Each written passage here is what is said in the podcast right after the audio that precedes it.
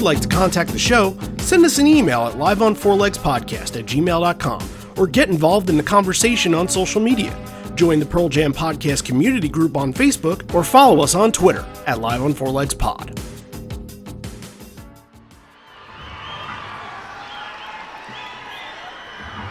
So we finally made it to Vegas. It took us a while.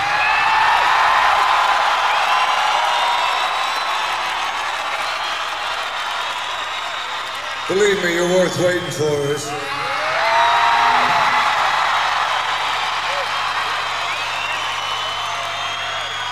Um, I'm just excited because uh, it's our second night uh, here. Uh, uh, only one more show after this, and then we're going home.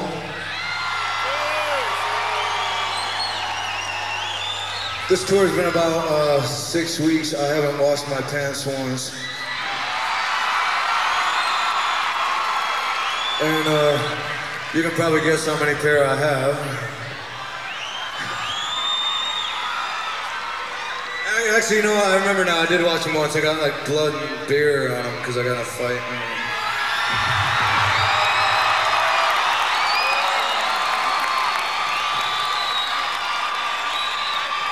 I don't know why I brought that up. I'm just excited to actually. I think I'm just excited to watch them. I. But you know, you're not really. Uh, you're not really grungy unless you got a sty in your eye. And away we go.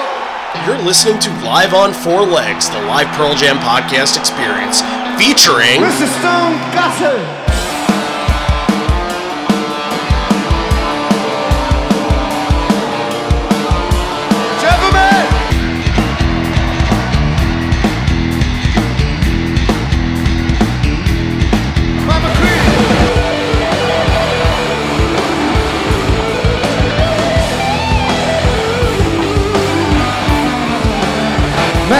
Fucking Cameron in the drum.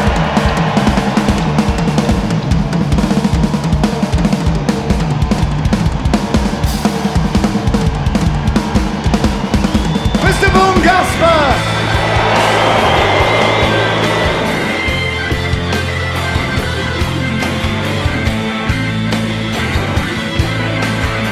You can call me Al, you can call me Ed, you just, just fucking call me, why don't you?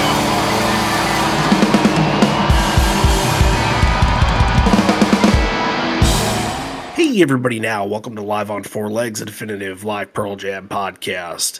Hey, if you've been listening for the last three weeks, guess what we're doing?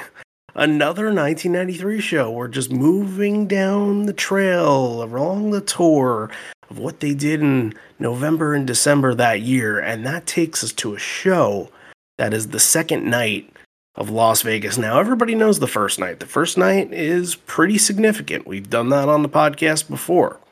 It is a vault, and it's obviously the Vegas show with the Green River reunion that everybody talks about. They debuted Tremor Christ live at that show, so there's a lot going on, and we talked about that at full length. But this one, it doesn't feel like it necessarily gets the same sort of love as the first show does because it doesn't have those aspects. But it has enough where we'll have some good conversation. And that's what's good about these shows because we can just put them on your radar. And this is a great show to do that with. So, Randy Sobel over here, John Farrar over there. Hello, hello. Hey, man. So, Vegas. Vegas, another 1993 show. Yeah, deep in it. Yeah, so this is sort of a good point now to kind of go back a little bit because now we know a little of what happened in November. We're kind of familiar with things. So, how do you see this tour and how it's evolved over time? And I know we talked about it a lot last week with Jonathan Cohen, but what kind of things are you noticing as we go down through the weeks? Oh, just the performances themselves and like some of the intensity that we talk about, like the ferocity, just it's been a while. Like I don't think I ever have done this. Like sit back and go through a run of shows from this long ago, like 30 years now, and be like, okay, I'm going to listen to two, three, four from this one run at a time and kind of dig into it. And you really get a sense for just what a force they were on stage and like going through now we're in the Vs. era, going through these new songs, you get to see kind of like Go and Animal and Blood and Rearview Mirror and things like that kind of become what they would be on stage and like you get to see these kind of embryonic versions even going back to Slim's which you did a few weeks ago too back in october starting with there and then seeing how things progressed into the fall it's like they were a different band a year or two from this but this kind of captures them at a moment in time where they were like they had broken, but they weren't really the band that they would become yet. We talked about a couple weeks ago, like they still had that kind of naivete of like a young band that still wants to go out and push and yeah, it's it's super interesting. And yeah, this show too, like the Green River thing was a huge deal. We talked about that as kind of putting a cap on this because like they only had a few more dates after this. But here we are. They come back for night two and, and still put on another great show. Yeah, and I'll add to that. I think a lot of it at this point is just reps. It's repetition and it's getting those songs like you memory. mentioned. Yeah. Yeah, of course. And that's why they keep getting better as they keep going on and on and on throughout this tour. They play Go Animal every night. They play Daughter and Glorified G most nights. They have played Rearview Mirror a lot. They have gone through these songs and they've pretty much figured out what's the sweet spot for this and found out how to get the crowd to react to them. It's it's not difficult in this era. They're going to do anything for any song, but there still is that power, that force behind them that you can kind of get behind and you feel like, "Oh, well, they're on their best game tonight." And we're going to give them all we got. And it's creating this atmosphere in the crowd where everybody's just moving and everybody's crowd surfing and going all over the place. I think there's a moment where a fan snuck onto the stage, like kind of got carried onto the stage at one point. It took real quick. He was in and out, but like that's what was happening at the time as they continued to evolve and get better live and feel more confident in what they were doing. The crowd kept showing up. And for a lot of people, 1993 could be the year that they fell in love with this band, that they wanted to go out and seek every single show and travel and all that. So it kind of all starts here for many. Kind of the year showed that like the 10 era was not a fluke we talked about again, we mentioned this a few weeks ago. The sophomore slump is a real thing for bands. A lot of bands can't follow up that first album with a second album that meets that same quality, but Pearl Jam did, and a lot of people they exceeded that, you know, versus as everybody knows, sold nearly a million copies in its first week. A lot of people were paying attention. It was a progression, and they showed that they have that power to stick around and can turn this into something that was real. Now, I want to bring this up because last week we did an episode that, you know, they had to rearrange something on the fly with Dave getting sent to the emergency room and they kind of had to work through the show and it was a couple days after the arrest so that's kind of hanging over ed's head at the very least. So i didn't see and or feel and again that was from a low quality bootleg compared to what we have of this show which is a great recording and a video and it didn't feel like last week's show had a lot of positive energy coming from the stage. It did in spots, but you could tell from watching this show that everybody's in good spirits. And I think a lot of that comes from just what happened the night before with Green River. I wonder if that is a major turning point for them on this tour to be like, whoa, what we're doing is something really special here. And then some of the monotony that comes in in the middle shows when you're touring in Texas and Oklahoma and places like that, and places they've never been to before that might not have anything for them during the day trips. This, again, a big city, and they have their friends there with them. So I think that positive energy, bringing that in, and there are only one more show in Reno before going all the way up to Seattle and doing three home shows all in a row. So I feel like that's a turning point to kind of end this tour on a really positive note. And this show definitely has some of that feeling. Yeah, it's interesting to do it on night one too, because we always talk about oh, night two is the one where it's going to be the moment they're going to save the special thing for night two. You know, that's going to be the one that you want to go to, the one you want to pay attention to. But to do a Green River reunion on night one, you got to like, okay, well, what are they going to save for night two? They've got to come back and play the next night. But it's really unique. You Wouldn't think that they would save that for night one. I wonder what people were thinking going into night two. Be like, oh man, Green River last night. Like, what are, we, what are we to get here? Is it to be Temple of the Dog? Is it to be something else? Like, we don't have a lot of that here. it's something to kind of go for it on night one and then to have to come back night two and be like, okay, now we're just to play normal quote unquote Pearl Jam show. All right. Well, before we get into talking about the show, let's bring up one thing because we did have a little bit of news this past weekend, and that is that Matt went on a podcast, Matt Cameron, that is, if you guys are paying attention. Matt Cameron went on a podcast and said that the new album is done, it's recorded, it's mixed, it's ready. So there's a lot of different ways that you can take that. And I think the first thing for anybody is like, when? When's it happening? When's it happening? When's it happening? And we don't have those answers yet. So I think it's exciting. I think we're just starting to get now like, okay, here is the timeline. Here's what we have to do. And I know some rumors went around. I'm not going to address rumors for tour dates or anything like that because that's what they are, are rumors.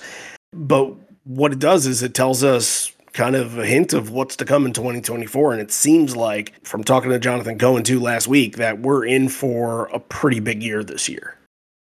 Yeah, I hope so. I mean, it feels like they got some momentum, especially the way that 2022 ended, and we had to wait a long time for 2023 to happen. But knowing that the record is mixed and mastered, and usually mastered means like the track listing is done, it's ready to be sent to pressing for vinyl or CD or whatever else you're going to do. So I would expect it'll probably be similar to Gigaton. We'll probably have a single in January and then an album sometime in February or March. That'd be my what, guess. That's what it's feeling like, yeah. Yeah. I agree with that. So, look, I think it's kind of a preparation for everybody and kind of tells you that a big year is about to come. And we all figured that once we got into 2020, but 2020 ended up being another story. Hopefully, 2024 goes off without a hitch, no diseases, no quarantining or anything like that. So, yeah, it's on to the next hopefully the songs are good and hopefully the tour is going to go to so many places that everybody will get a chance to go and travel and see them. All right, you guys, let's get into this show. Release is opening up here, and Ed is out wearing a beanie and kind of dressed in all black. I wonder what the choice was for that, but this version of release, to me, all power from the one and only Dave Abbruzzese we talked about other versions this month when he implements that and he's able to build upon what he's doing and the band itself when he comes in on those builds when Ed starts to really pick up his voice the whole entire band starts to pick up and there rises and falls that you really can't get from a Cameron performance. You get Cameron performances that are awesome and excellent, but these are different. These hit really hard for this kind of song that doesn't usually have this edge when you think about it, but during this time period, it was a killer.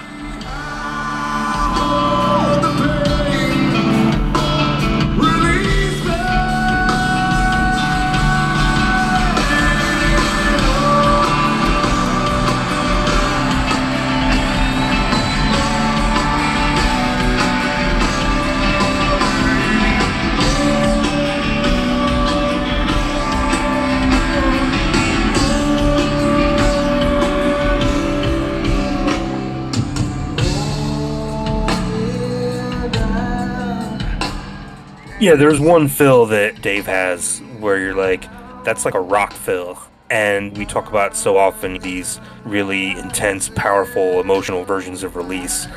That's really not what this is.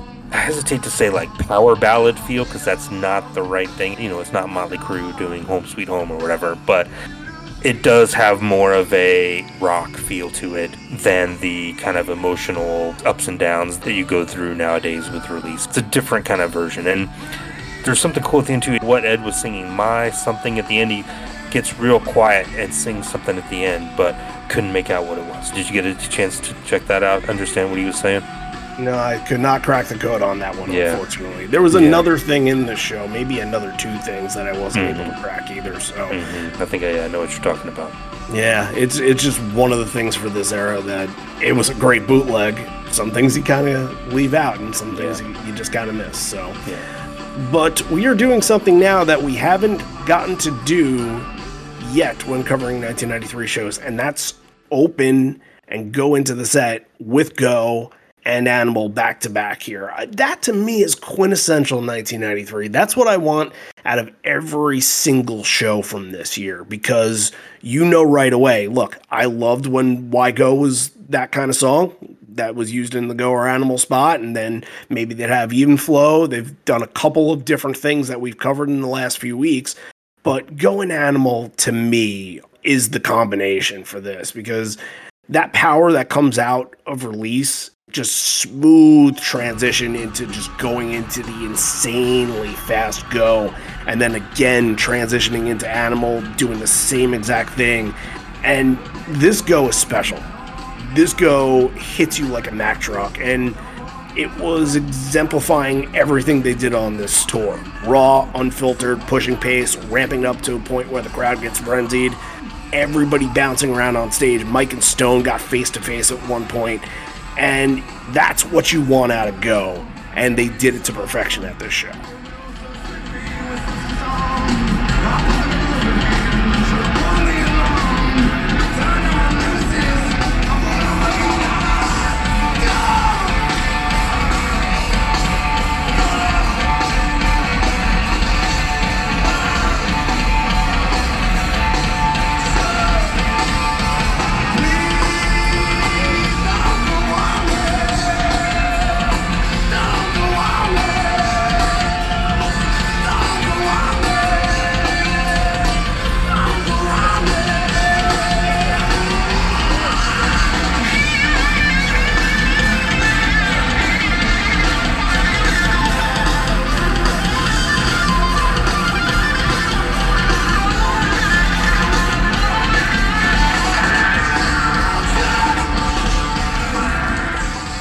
release Indigo is everything that you want out of 1993. Yeah, I agree. That's really, really fantastic. And I agree this version of Go rips. I think Jeff and Dave, I know the moment you're talking about where Mike and Stone kind of go together, but Jeff and Dave too just locked in completely and perfect fit for what they were doing. Animal, I have some different thoughts on, but release Indigo, I'm on board. Yeah, what's your thoughts on Animal? Animal to me, I and for as much a fit as Dave A was for this era, I think in Animal he's he's so busy. I think it distracts from the song and it takes away from just the power and the groove of Animal. Like you get so used to hearing it the way Matt plays it now that we've been hearing for 25 years, and to go back and to listen to Dave here, it's almost like he's trying to match everything that Ed is doing with every little hit, and it it just took me out of it a little bit. I couldn't get into this version. Interesting. I didn't see that at all. Again, I just kind of saw it as power. And these songs at the beginning, I think it's just kind of going off of go. It's really hard not to maintain that to kind of dip a little bit. And I think it's just all the excitement coming back at them. Again, this is following up a show that was very exciting that everybody had to be feeling real good afterwards, going into the casinos and having a couple drinks and doing whatever. Losing some money as we would find out one of the band members would do during this time, as Ed would say later. But I think it's just Dave A not being able to stop that momentum, just going right through and blazing a storm on it. All right, well, look, next week we're going to have another version of Animal from this era, so we'll. It's not following on our timeline. We're kind of going backwards a little bit for next week. We'll talk about that a little bit later, so maybe it was a little bit different, but we'll see when we see, essentially. All right. Why go and Jeremy? Two versus two ten on the back to backs here. So why go again? As I mentioned, it is every show right near the top, and they seem to be feeling real good about it. Ed's doing those hey, hey, hey's from the very beginning, and that sounds awesome. And you know, it sounds like every time that we get why go, that if you're watching it on video, it's almost like a commotion's happening on screen in the crowd.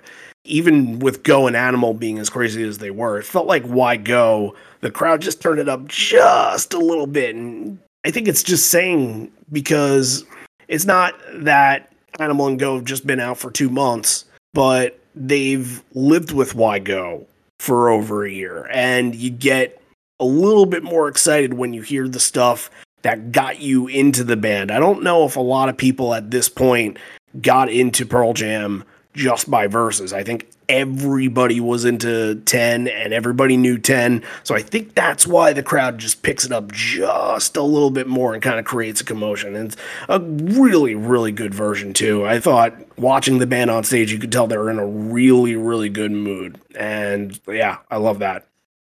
Yeah, Why Go had a really good energy to it. and You could feel them pushing on, especially Jeff and Mike on that side, just absolutely going nuts. This is another thing did you catch something that Ed said? I can't remember what part it was at, but he said that was me or something like that. Did you catch that? Hmm. Yeah, it was like right after a chorus.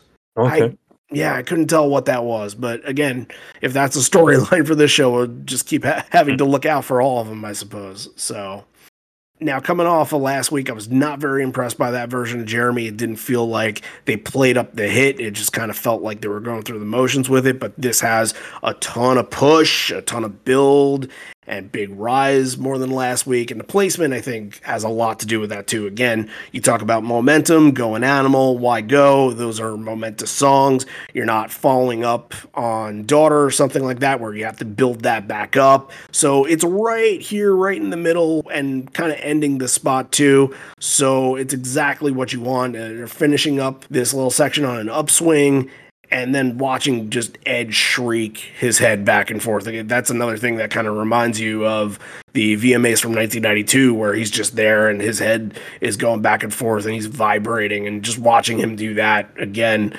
pretty intense. The crowd is very, very audible singing this one. So, yeah, great version of Jeremy. Yeah, definitely. I think benefits from being after Why Go and the energy that go through Why Go built up. I think another song with Jeff and Mike kind of on that side really stealing the show, I thought. Glorified G and daughter, if you've been paying attention, that is the combination. Ed has some very effortless screams in Glorified G. That kind of took a hold on me there.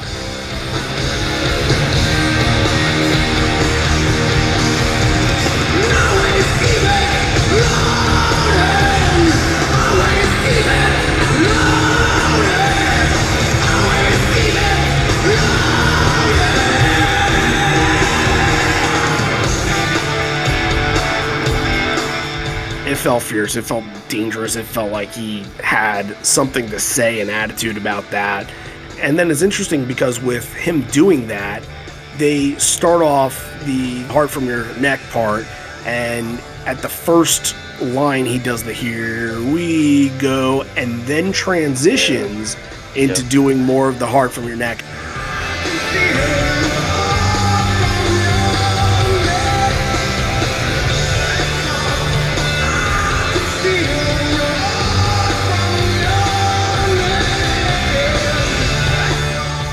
Yeah, it felt like he was gonna lay off of it, and then you could see him change his mind. Like, oh, okay, yeah, here we go. We're gonna go for it. And yeah, I think it worked out really well.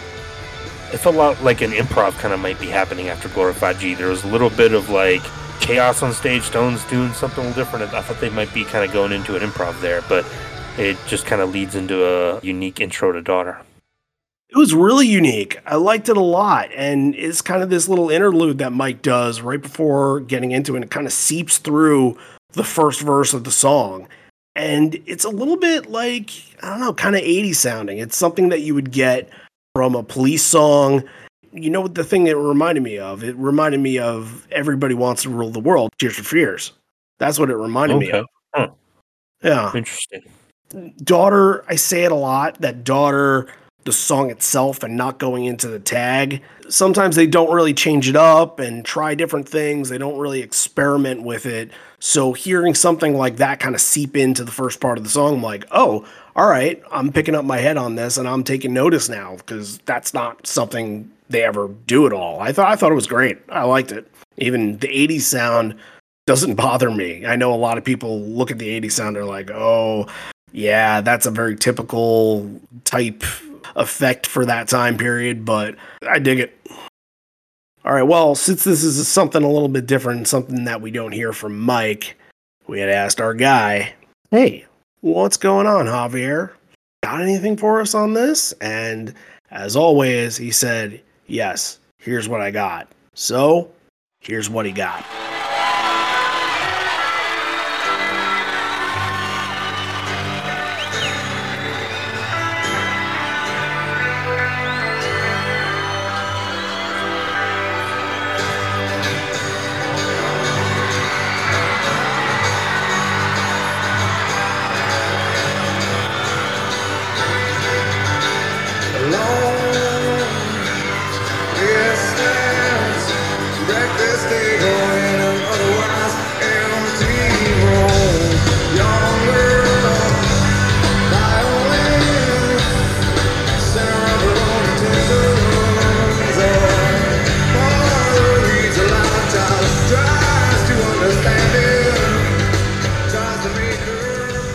Hey, Randy. Hey, John. Hey, everyone on the podcast. So, this is actually a recording number two because I kind of screw up the first one.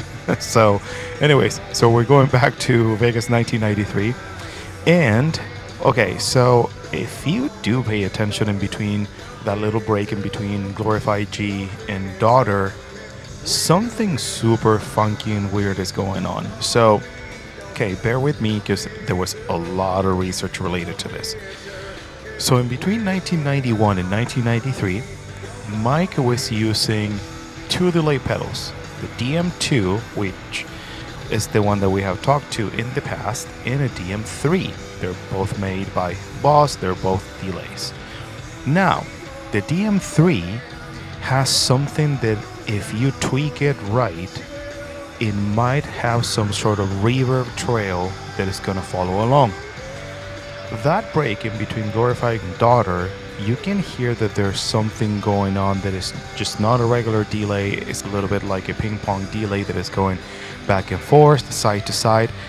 It sounds like it was a stereo pan, which makes no sense whatsoever because around this time, actually never, never, never, never Mike has ran delays on stereo.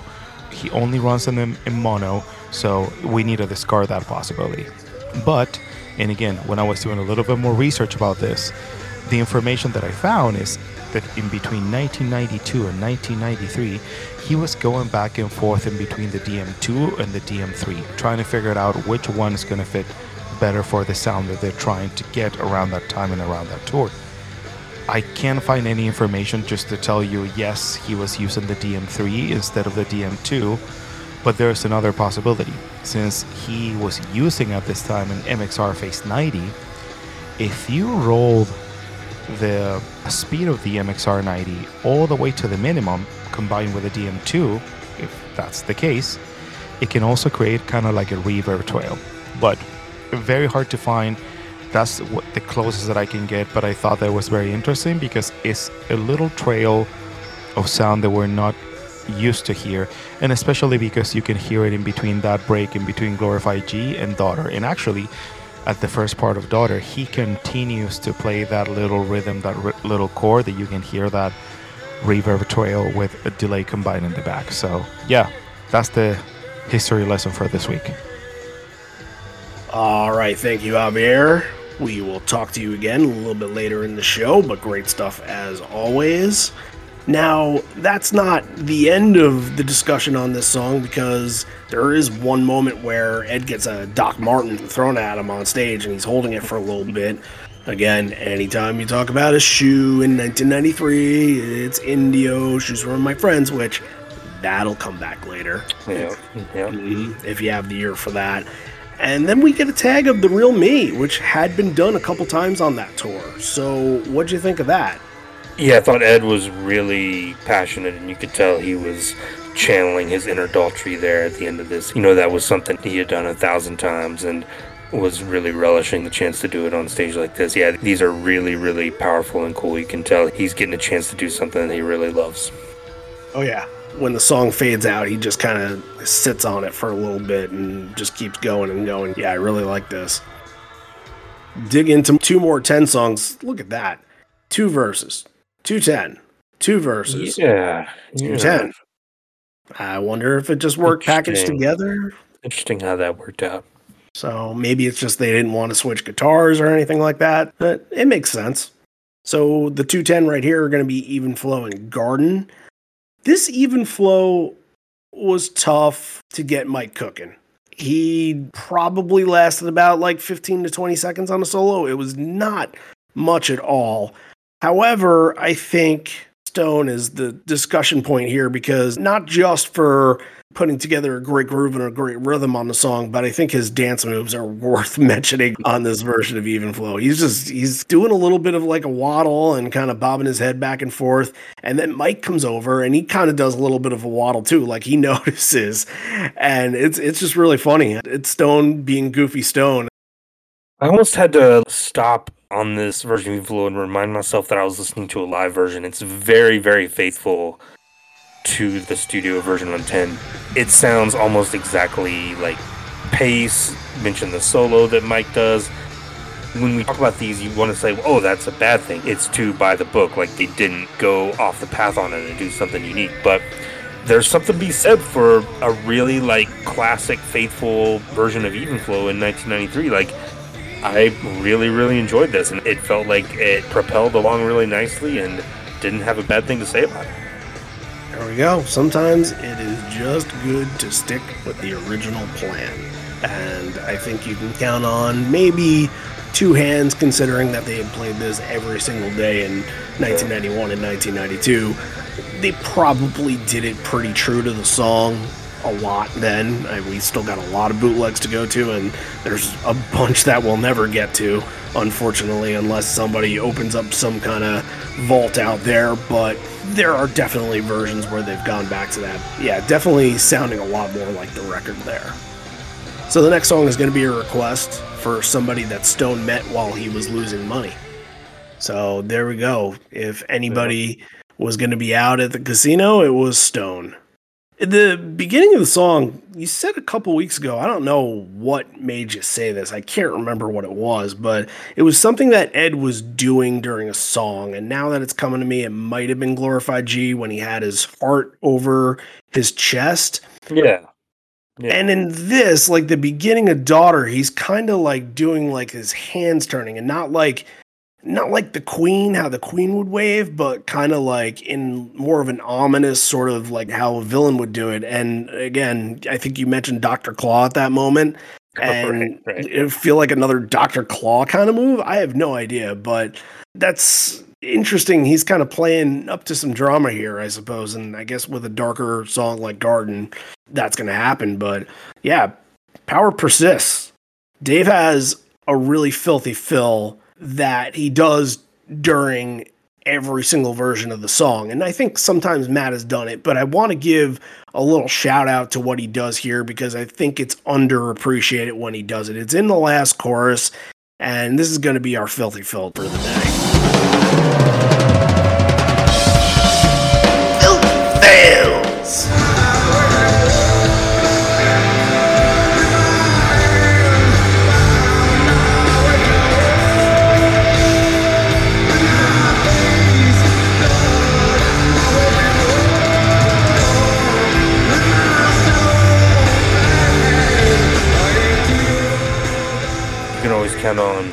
For a filthy fill. But for me, this version really comes together on the solo section. I thought what Stone and Mike are doing together was just outstanding. I mean, Mike on the garden solo is just letting loose completely, but what Stone is doing underneath was really, really cool as well. it seemed like Mike on this was soloing without a pick. Either he had a pick and he wasn't using it, or he was just using his fingers a little bit more, but it didn't look like he was using a pick. It wasn't like in a typical way that you would hold it. So I, I hmm. think he was going pickless with this, which is very, very cool. But you go to the end with this too, and Ed yells motherfucker, and then for 10 seconds right at the end, they just take it home and just kind of a slam dunk to end that. I thought that that was really cool.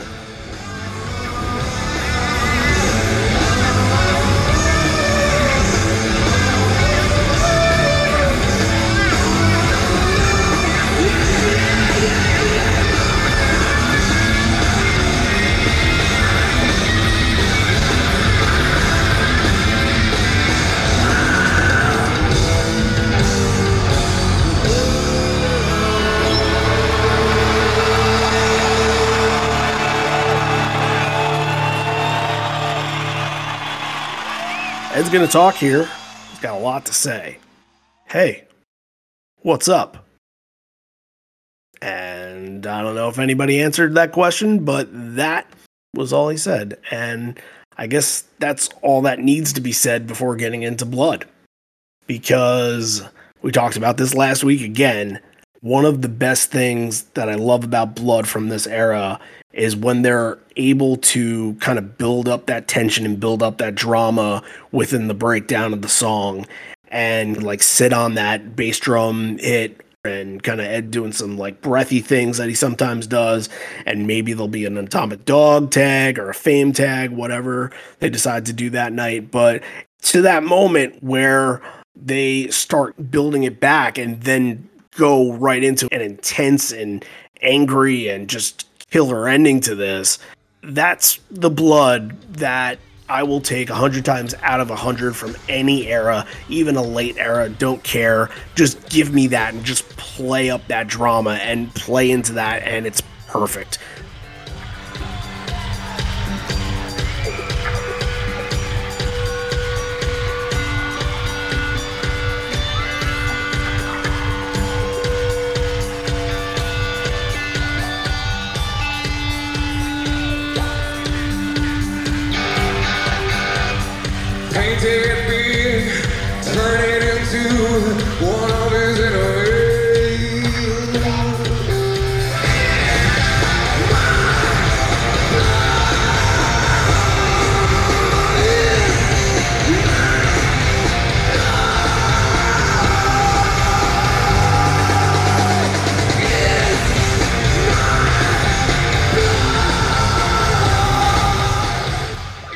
Yeah, this is all about Ed kind of channeling the frustration and kind of the rage, some of the things that I think that had gone on the last few weeks, which we talked about and which he's going to mention again pretty soon. But yeah, you can tell he's totally in the moment in this one at the end. Very, very cool. Good Fire version of State of Love and Trust follows that one up too. Do you have anything on that? Did you see Dave kind of smiling and doing a little head bobbing behind Ed there, like giving it up a little bit, breaking the fourth wall a little bit, kind of just down smiling, bopping his head a little bit as he's playing. Look, he's been known to have the cigarette in his mouth too and kind of have that moment, but every now and again, yeah, somebody will give Dave A a sign and Dave A will kind of break character a little bit. Yeah, it's fun to see. So now we're getting into two songs that I believe it was technically not last week. I think it might have been the week before that that these two songs were packaged together and we kind of made a mention of, hmm, wonder if they could have done something that was being done at the time. So the two songs that I'm talking about here, of course, are Alive in Footsteps. But where's Once? Once again, that wasn't a pun. Once again, it was nowhere to be found. It wasn't at this show. But again, you're just nearly missing out on a Mama San, and you're about like three shows away before you're going to get it in full. So I have to think here, them doing it back to back live in footsteps, like, is that preparing in their minds to be like, okay, maybe it's got to happen at some point this tour? Well, yeah, I mean, after Alive, he talks about footsteps, and this one kind of goes with the last one, so you can tell that, like, that's on his mind. A lot of times, stuff like that can be foreshadowing for a show in the future where he'll sit down and make a list and be like, the other day I was thinking about, maybe we can do that. To put it kind of to the front of his mind a little bit, I think. Now, this version of Alive has something that does come up every now and again that we're not too hot on here. It's something that doesn't really look good for Ed at the time, but nobody really talks about it that much. And it's the moment where, in the last verse for Live, where he's doing the something wrong, she said, and Ed responds to that by saying, No, you fucking bitch. And it's just something at the time nobody was really thinking about. Okay, that's not a good look. Actually gets a great reaction every single time he does it because it's kind of like anti-authority saying he just called his mom a fucking bit like that gets a rise out of people. And in, in this era, obviously we're older now and that's not really part of our vocabulary anymore. And if it is, then uh, I don't really know what to say, but it, it is a little cringeworthy when you go back on it, but you have to think because of the time you get it. It wasn't the best look, but you get it. Yeah, and like he's trying to play up the character of it because the story was out. People know like, he's playing up this relationship into something that it's not. And yeah, this wouldn't last past this little run of shows. As far as the song goes, I think Ed and Jeff like headbanging unison is really, really fun to mm. watch. And once again, talked about it the last couple weeks how Alive has been just great in and out and kind of surprising because once you get a couple years later, Alive would be something that Ed would want no part in. But these versions, he's still very, very high on the song. He's doing all the chants and he's excited and getting into it, and the band's rocking out. So, yeah, Alive sometimes gets overlooked in 1993, but they were still banging out great performances. It might just be one of those things where it's alive. So yeah, it's meeting the standard and the bar that it gets. But versions of Alive that we've gone through in the past month have been really excellent. Yeah, he's doing the yes at the end off mic too. We didn't have a video, we wouldn't see this, but he's kind of encouraging and doing those yes that we've come to know and love. Not even at the microphone, just kind of encouraging the crowd. Yeah, he's kind of screaming off mic when he's looking Yeah. at the crowd. Yeah, that was very, very cool. They were definitely feeling that song. As he mentioned before Footsteps, he says this song goes with the last one. And again, they got to be thinking about it. But it feels like a much more in the pocket groove for Footsteps. And the last two, it's interesting because the one from New Orleans kind of felt like it had a lot more pep in its step and it was a lot more triumphant. And then last week, we kind of had differing opinions on this, but I, I thought that without the drums, it kind of still tried to be triumphant, but it should have been a little bit more stark because that is where the wheelhouse is. And in this, it feels like they go back into what the typical kind of footsteps that everybody knows and loves is. And it's it's very good. It has a little bit of the darkness tapped into it. I think that's all coming from Ed's voice, but it's able to feel really soulful on this version. I, I love how even at this time they're starting to think, even with the reps that they're given for a lot of these other songs on this tour, that okay, we can change this up, we can make it a little bit different, we can change the tempo and still works and still great.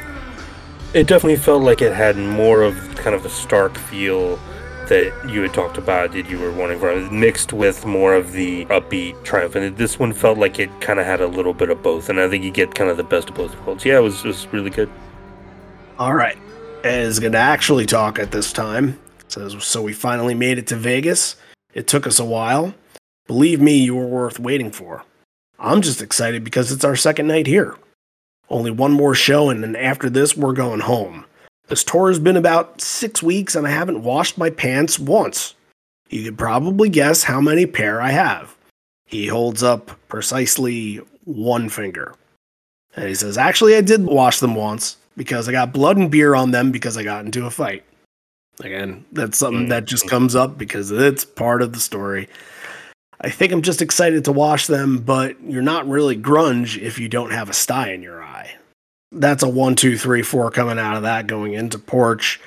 As usual, flying out of the gate. And it's great. I think we're going to go to Javier on this one because Mike is just doing a ton to create that noise with his guitar, almost like Sonic Youth type of sound with more of a classic rock approach on this. I thought it was really interesting. He's strumming really high up the fretboard, really fast. And then when strobe light comes in, it feels like everybody's turned the switch and it turns into like this massive, almost like horror movie moment that I remember them playing at the night before, mixing in that strobe light version. Before we get into Javier talking about, what do you think of the little Sonic Youth? Because I know you're Sonic Youth guy, but kind of creating that noise with his guitar there. Yeah, definitely like using the guitar in different ways and trying to be a little bit more atmospheric and a little bit weirder with it. That leads into what should be in '94 and some of like the show-stopping versions. We know that Mike can shred. We know that he can do these things, but he's learning to do different things and be noisier, and I like that a lot. And there's a really cool kind of droning sound later on. I think Stone is doing too, where it's just this almost like machine like kind of drone sound that sounds really cool too. Yeah, this is a really interesting version of Porch.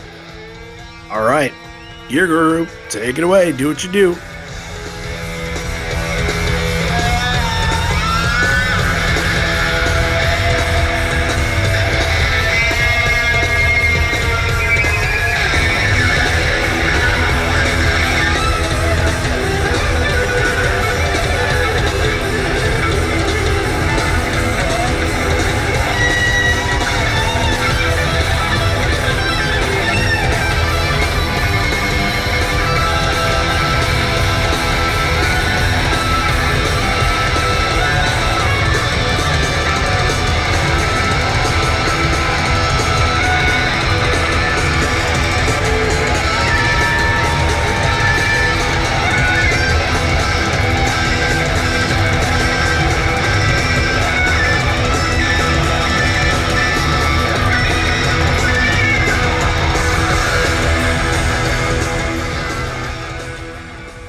So first detail that we need to talk to 1977 Gibson Les Paul Custom, which is something that has started to show up around these years. Most likely, I'm assuming that it was because the band was started to do well, so Mike could get a different kind of guitar, which is something like with a three pickup, a PAF kind of sound. Pretty, pretty, pretty cool guitar. So that's number one detail. Number two detail everybody knows that a Gibson Les Paul through a Marshall, that's glory. Number three, minor pentatonic box in all its glory. Like he plays around this little pentatonic minor box for the solos that he's so well known of. Stevie Ray Vaughan used to do that as well a lot, including the ninth, also in some licks. But pretty cool stuff. Running the wah kind of like halfway through, a super creamy tone, and also doing little dive bombs with the fingers, like over the tree nut and over the tree string, which is even more amazing, which is like how gifted is this guy, right? But yeah, it kind of builds up momentum towards the most intense part, but it's a pretty cool solo. Again, it proves the point that around that time you have a lot of quote unquote basic things like Tube Screamer, like a very, very loud amp, but you can create so many things based on those three elements. Like it took like a wide palette of tonality a wide palette of sounds just using a wah pedal, Tube Screamer, and a very loud amp. But yeah, that's Porch, and it's it's pretty amazing. It's pretty amazing what you can hear on this one.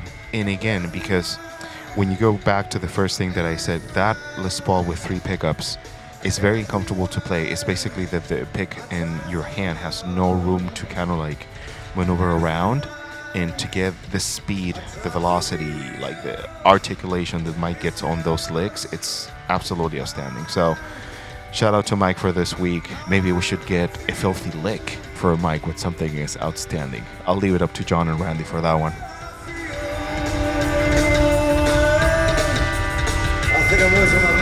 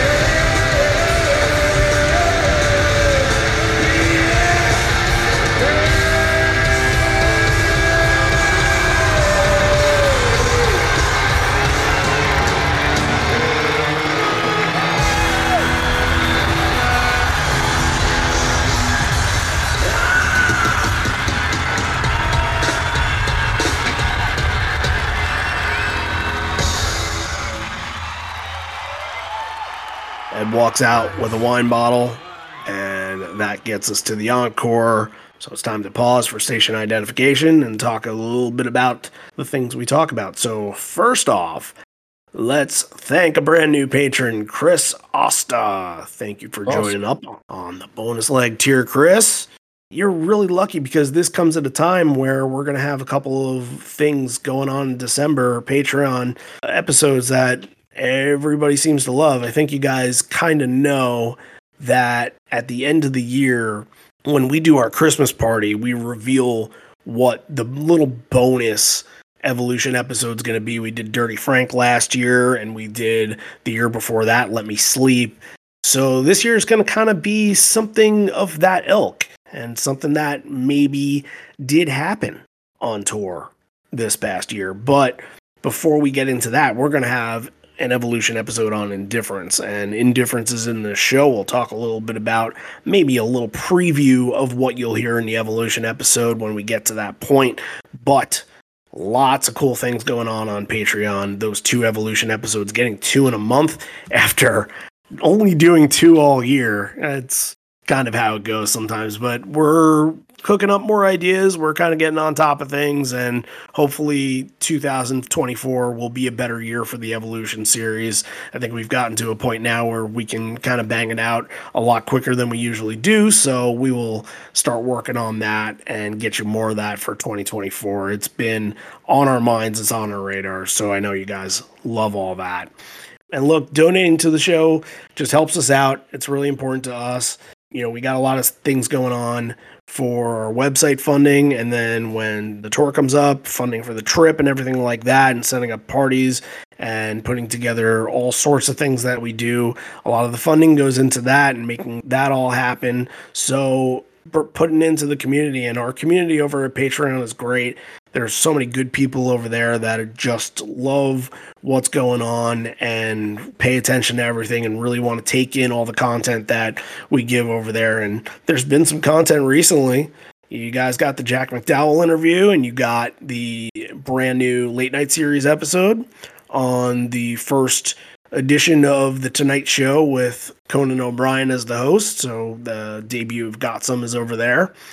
And again, once I get out of this little thing that I'm doing here with moving and uprooting my life to a new state, then I'll be able to kind of focus on more. I'm, as a lot of you know, I'm working on my studio and trying to perfect my studio, and I'll be kind of revealing that. And maybe there will be some more video things in the future if that's the case, because I might want to show off some of my things over there. We'll see how that happens. But if you are interested in all that, then the best thing that you can do to help us is go over to patreon.com slash live on four legs, or you can download the Patreon app and just search for live on four legs and subscribe that way or you can go to liveonfourlegs.com and click the orange become a patron button that's at the top of every single page and then you're there. You do it. You get access to all the content if you donate a dollar a month, you get every single piece of content that we've posted. And if you donate five or ten dollars a month, then you will get an episode request that we will do on the show. And as always, we're getting to that point. It's almost 2024, it's almost here we're getting to that point where we always start the year fulfilling some Patreon requests. So we will get to a lot of them next year, especially early on. The first two months are going to be a lot of Patreon stuff. So if you've been waiting for an episode, there's a good chance that you'll have your episode request fulfilled in January, February, or even as soon as May coming up in 2024. So you should be excited for that. And yeah, if you want to donate on the Horizon Leg tier, the $10 tier, then you will also get a profile episode about your Pearl Jam fandom. You can talk about whatever you want. You can talk about how it led you all to this point of even listening to a niche within a niche podcast about live shows and possibly one that you never even got the chance to go to. It's just fun to listen to bootlegs and all that. So, yeah, if you're interested in all that stuff, patreon.com slash live on four legs and come help the guys out and join up. Well, yeah, I wanted to. I mean, we mentioned Chris who joined up this month and hopefully gets a chance to like go to the website, check out some of the back catalog of stuff. But too, like getting near the end of the year here, you know, our patrons who continuously keep going, you know, month after month, keep donating to the show, just amazing how many people we have that just keep supporting us. You know, love what you guys are doing. I'm going to keep it up for another month. That shouldn't go without mention as well. Like all the people who stick around month after month, that really means a lot. Sure does. Yep. Everybody, and there's a lot of people that will take breaks from the podcast a little bit, but still donate. We really appreciate that, you guys. So, yeah, thank you, all of you, all 270 something of you. Yeah. Uh, yeah. I mean, that was a big push this year. Again, a lot coming from when the band was on tour. So if they're on tour as much as we think they are next year, then maybe Patreon will grow even more. But yeah, that remains to be seen. So, yep, that's where we are with that. One other thing I want to mention is, of course, going to mention this until it actually happens. The Zoom party that we do every year, that is our Live on Four Legs holiday party, is happening on December 14th, and we want you to make it there. If you're on our Facebook page, there is info on there. There's an event invite. If you're on Twitter, I'm sure I'll tweet about it. If you just want to get in touch on email and just say, hey, how can I get into the party? Then I will send you a link and you are more than welcome to come as long as you don't do anything embarrassing. But yeah, it's a lot of fun every year. We get some live performances. We're going to do some kind of game show thing this year. So it'll be very exciting. So if you want in on that, I will send you the link to the Zoom. Just make sure you get in touch before December 14th and hope to see you all at the party. And also, the week of the party, probably earlier that week, we will have our best of 2023 tour moments that we put out last year. Same kind of thing this year, even with eight shows. So that should be really, really fun to read and go through. And there's a lot of great moments that happen. So, and a lot of you guys that chipped in and wrote about them. So we got some great guests that were involved with some of the moments and some of the songs. You're going to see an amazing entry from Monica, who was the girl with the journal that had talked about at the second Austin show before they did Better Man. So you're going to hear from the guy with the severed hand that threw the severed hand on stage. His name is Matt. You're going to hear from a lot of these guys in this article. We're really, it's something that every single year we're really proud to do. So that is going to be up on liveonfourlegs.com in the next coming week or two. Look out for it very soon. All right, back to the rock, into the encore. A lot of people crowd surfing during the break here. Yeah, they, they did not take a break during the break. They were still going. Yeah, the crowd was, but the, the band took a break for a while. It was at least like almost five minutes that they were off stage for, which feels long for them because usually it's like, you know, go take a sip of water, come back out and go play. But right. this one, I guess it took a while. I guess they needed to figure out what songs they were going to play. So before they get into that, this kind of caught me off guard because this isn't something that Five Horizons or LiveFootsteps.org had. And that's that they start off with an improv before getting into rearview mirror. And how is this not mentioned anywhere? I thought this was a really cool rock and roll groove, and Ed singing some lyrics about having trust in me, and thought it was cool. And again, kind of going to just how great they sound in improvs like this. Ed just admitting at the end, yeah, we're just making this shit up if you're making this shit up, then you should have like 500 songs in your catalog, you know? Like, this is how they can do it. This is how songs come about when they're in the studio. You know, it's just mind boggling that they can just do this off the cuff and not have a direction for it and have it sound this good.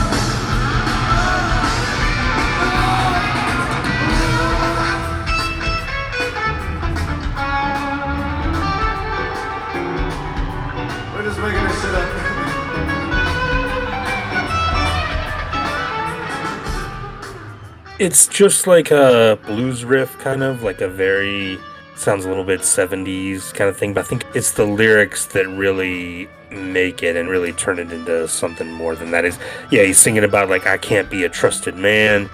Ed really takes this to another level. You know, without the vocals, I think it's a little bit more forgettable. But the lyrics, again, it gives you an insight into kind of what he's thinking at the time, which is invaluable and really interesting. All right, that'll take you into Rearview Mirror. I love this. I gotta mention it every time they do it, which is not often, but getting the extended intro with a few extra measures. Oh, it's one of my favorite things. Just keep going on and on and on for as long as you can. Just the instrumentation of the song is just great to me. If they had an instrumental version of it, I'd be all over it. I'd listen to it constantly. It's remarkable. I love when it comes up. And then focusing on uh, getting to the bridge, the bridges were not this long drawn out extended thing in 1993 but they kind of work out a little bit. It's the same thing that they really do all the time and they kind of create a little bit of noise and kind of create a little bit of tension before rolling into the base and kicking you back in to where they're going to create another earthquake in this. And i thought it had that perfect scream. Mike had the piercing solo behind him that elevates this and just runs into the wall on the ending here just big take home moment on it and had the crowd fired up. Just a really good Rearview Mirror. What else to say? You can tell that Ed is super excited to be playing guitar too. He's actually smiling and kind of like playing it up with some of the guys. It was really, really fun to see. So at this point, for as long as they were commiserating backstage, it didn't look like they have an actual plan because Ed is saying, Hey, what do you want to hear? And it looks like the band is deliberating a little bit. And he's legitimately trying to like listen to the crowd and listen to what they want. And, and some of the guys in the crowd asked to hear release. And he's like, oh, yeah, that was the first song we played. You want to hear it again? And then Stone plays it for like a split yeah, second. Just barely. plays the first few notes, yeah. These guys are uh, asking for release. That was the first song we played. Can I hear it again?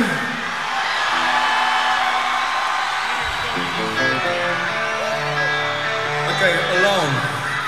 So what they decide on is going into a song that we ended up covering a couple times on this run, and that's Alone.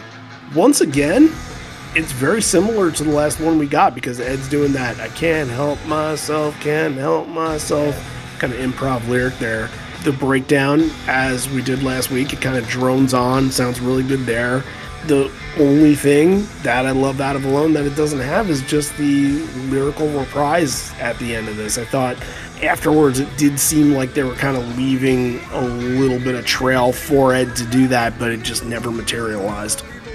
Covering Alone a couple of times in the last few weeks has been really eye opening, maybe, but what this song could have been if they had stuck with it. They only were doing it. The one before was a request too. Like it sounds so good. That last version was great too that we talked about, and this one's nearly just as good too. Just an absolute masterclass from Stone. I thought just played it perfectly. And they only did it a few more times in '94, and then it went away for 10 years. And it's like, oh, if this had only gotten more of a shot, like if it only gotten a chance to be on a record, like what could it have been? Because it sounds so great here. I think it's one of the highlights of the show. Yeah, what's weird about Alone compared to some other songs out there is that Alone doesn't really have like a key change or anything like that that you're like, oh, I can see. Like most of the ones that come up, it's like evacuation or get right where yeah, it, they're Matt Cameron songs. Those are really hard to play live because of the time signatures and everything like that. I don't see anything musically in Alone where they're like, ah, that's that's a pain in the ass to play. I just don't see it. I don't hear it. So yeah, it is a little boggling to the mind why they just kind of dropped it. Maybe they just felt like it just wasn't one of those songs that made sense moving forward. And then once the time they got to do it after the layoff in 2004 in Boston, I believe, everything was coming back at that time anyway. So right. it was going to end up making its way back. But when you talk about the serious collector kind of song, a lot of times when I've seen Alone, which I believe is two, he's done the this is for the serious collectors bit. So yeah, they they know they know it's one of the rare cuts, and they know that they're not going to bring it out a whole lot. But should they have? Yeah, maybe they could have. But again, it's all within what's going on in their minds in 1995 and onwards. And they have a lot more songs that they want to play, that they want to get to. And this one might have just, again, drummers changed too, to Jack to Matt, and they're not thinking about this. So that could be a factor as well. In the recording, you're able to hear some girls in the background say, Play black, play black. But it looks like it's about to be the full on party performance that you get at the end of the shows. Ed asks for the house lights, and then he does the line here. Help from our friends. Everyone, we'd like to give you a hand. Uh, give a hand to Urge Overkill and Mudhoney, will you? I wonder if that was just something that he did at the time. That Yeah. he just kind of joked around. Was like, oh, shoes for my friends, drinks with my friends, like that kind of thing. And then they didn't realize that it was kind of a callback to reference the moment when he was on stage getting shoes thrown at him. Yeah, I mean, Indio was a month before this. It's not like it did just happen. They had already been across the country Right. and back, basically. But it's the exact same intonation, like you mentioned. Like you do kind of a double take. Like, wait, I've heard this. All of a sudden, there's three drummers. Mark Arm's got a guitar, and chaos is ensued. Yeah, to kind of add on to that, also at the time it wasn't really iconic just yet because the single didn't come out Right. on Right? uh, the Christmas single and all that, so people didn't have bootlegs that weren't circulated. So it, it would come to be over the years that you would know that shoes for my friends line. And back then, Ed was probably just like, "This is how I just say shit," and didn't realize it was going to turn into an iconic moment. But yeah, there's a lot going on on Rockin' in the Free World. Dave's got a lot of help back there, like you said. And it's just one of those very early versions of this where it feels like they invite their friends and have a big party on stage. Easy song, everybody at the mics together, having fun. It does feel like that extra drummer. They're able to create almost like a double bass thump on this with Dave, and it sounds great. Just a lot of massive hysteria happening with people all over the stage, and just Mark and Steve have to feel really rewarded on this weekend too. Again, from the day before the Green River reunion, so Yeah. them being called back out is another thing. And again, I got to read his book. He just put out a book called Mud Ride, and I really got to read yeah, I it Saw that? Yeah. if my secret santa is listening that is on my wish list so hopefully they can take a look at that and say hmm all right this sounds good but yeah maybe he touches up on how the relationship was at the time and if this was kind of a moment where fences were mended or anything like that but it has to feel real good for them to have another moment with jeff and stone on stage all partying and hanging out together i'm sure that meant the world to both mark and steve We had kind of a question, I think, last week about who had come out to play on drums after Dave had to leave. And this one, it starts out with both Blackie Onassis from Urge Overkill and Chuck Treece, who's their kind of their touring bass player. Both of them are helping out Dave on the drums. And it's weird to see Mark Arm playing guitar too. Every time we've seen him at a Pearl Jam show, he's just coming out to do vocals on Sonic Reducer, or Kick Out the Jam, something like that. But he's actually playing guitar, strumming along.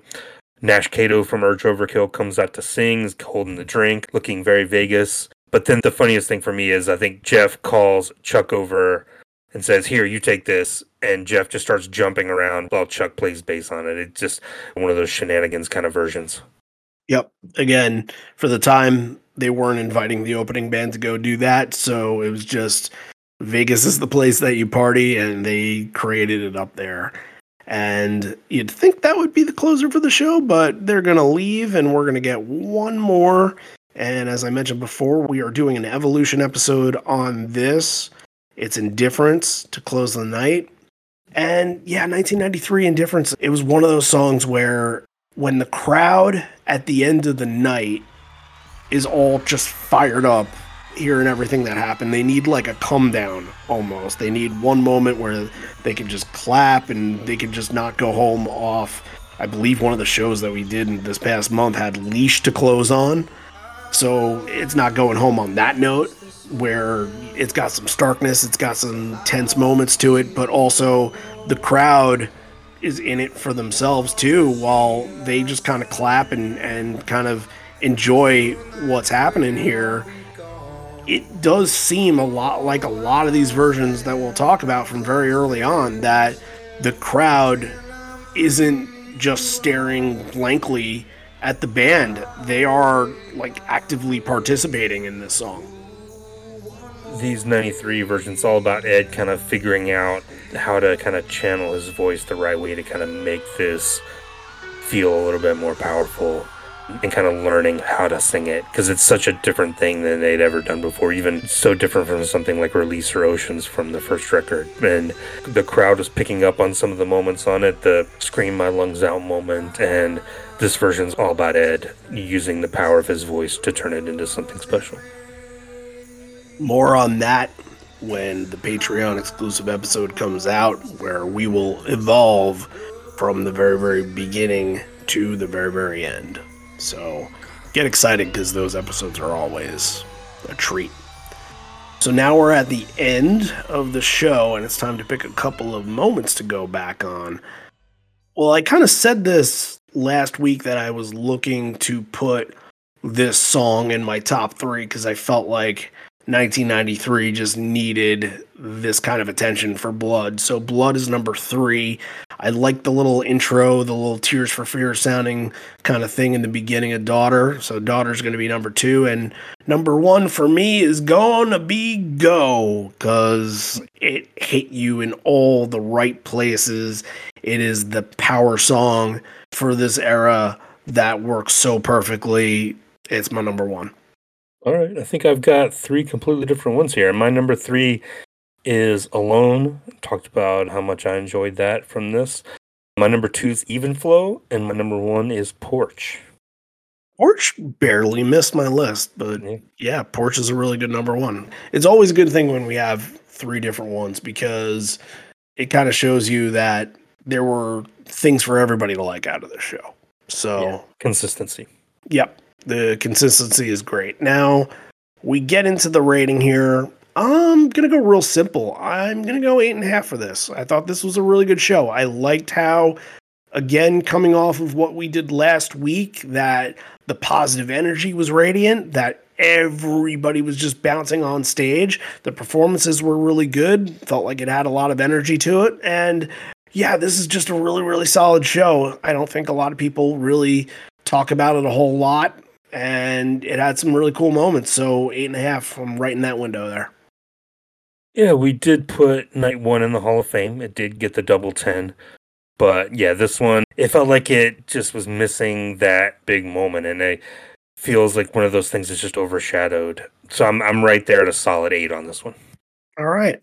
Eight's and eight and a half on the board for that one. Not too shabby, better than we did last week, but I think when you give a show an eight and eight and a half, it's telling you, yeah, listen to this one, you'll enjoy it. Nines and tens are obviously like, you need to listen to this one. So if there's any breakdown of the ratings, that's kind of how it goes. And then once you get into sevens, it's like, yeah, it's fine. It's all right. But if you want to skip it, you're not missing too much. And then once you get lower than that, it's kind of like, yeah, go do something else. So if anybody wanted to know kind of the idea of how we rate stuff, that's entertainment sort of purposes only. oh, 100%. 100% because every show is 10 to somebody. So if this show was a 10 for you, then awesome. Share your story with us and we would love to hear it. But next week, I kind of teed this up before. So again, I'm moving right now and things are very, very hectic. And we were originally supposed to do the Vancouver show from 2013. Now is not the best time for me to research and then edit a 2013 show. Those are pretty big shows. Yeah, it's going to be three hours. Yeah. Yeah. And I was really excited because, you know, we haven't done Vancouver in five years. And that feels weird to me because that's kind of like a home away from home a little bit. It's like the closest spot in Canada that they play. So it felt like you know, we had needed to do a Vancouver show, and thankfully to stay on this trend of doing 1993. And I'm I'm ready to get off it. I'm ready to get off it, but I know getting one more in is, is the game plan here. So we are going to stick with Vancouver. We're going to stick with 1993. We're going to smash them together like peanut butter and jelly and do a September show from before Versus came out, where they did 16 songs in Vancouver. Next week, we'll hear from the hallucinogenic recipe guys about the 1993 bootlegs, and that should be really exciting. So hopefully, you guys are into that. And yeah, Vancouver's story will be told a little bit. It's again something that we haven't talked about a whole lot, so it's interesting to me and interesting to John, and hopefully you guys will be excited about Vancouver. And then after we're done with that, then you can think about the last two episodes of the year being shows from this year. And we obviously have two shows from every show that went on. So we are doing both Chicago shows. It was something that we basically decided right away after those shows ended that we needed to discuss and talk about these moments again. There will be a lot of stories to be told. A lot of you live them with me, so you're going to hear them again. and You're going to enjoy them again, I'm sure. So after next week in that Vancouver 1993 show, we're going to get into both Chicago shows from this year, and I think a lot of people are going to be really, really excited about that. But before all those episodes come out, this is something that you can do right now if you want to help us. If you are not subscribed to us on any podcast platform, just go to the podcast platform that you're listening to us on right now and hit subscribe. Usually it's Apple Podcasts, usually it is Spotify, but any podcast provider that you use that has a rating system, feel free to give us the five star rating if you think that we deserve it. We feel like we've done the research for it and we feel like we deserved it. So hopefully you guys feel the same way. And on Apple Podcast, of course, you can leave a comment for us. And as I say every week, it's not really a comment for us. It's a comment for the next person looking to listen to a Pearl Jam podcast and trying to look for maybe a show that they've been to and somebody talking about a show that they've been to. And if somebody gets interested in that and they're into that and then they want to say, hmm, this Vegas 1993 show, I want to listen to this now, and they kind of get sucked into the rabbit hole, it does happen. Sure does happen. Then that's how it all starts. And then they'll leave a comment and hopefully get more people interested in it. So if you have listened to this show and there's something that you really appreciate from a show that we've done, an episode, just a talking point that we've had, please feel free to leave it as a comment on Apple Podcast, and that will help us tremendously. All right, let's close this one on out. This may be the end. We're here, but not for much longer. And although we may be parting ways, miss you already, miss you always from the last time in my Stratford, Connecticut studio, soon to be in Syracuse, New York. Studio not yet named, but we could do a little contest if you want. I'm open up to just about everything if you want to name the studio something. That could be a possibility in the future. But next week I will be recording from then, and we will be in the new next kind of generation era for Live on Four Legs. So until then, Thanks for listening. We'll see you then. Help from our friends.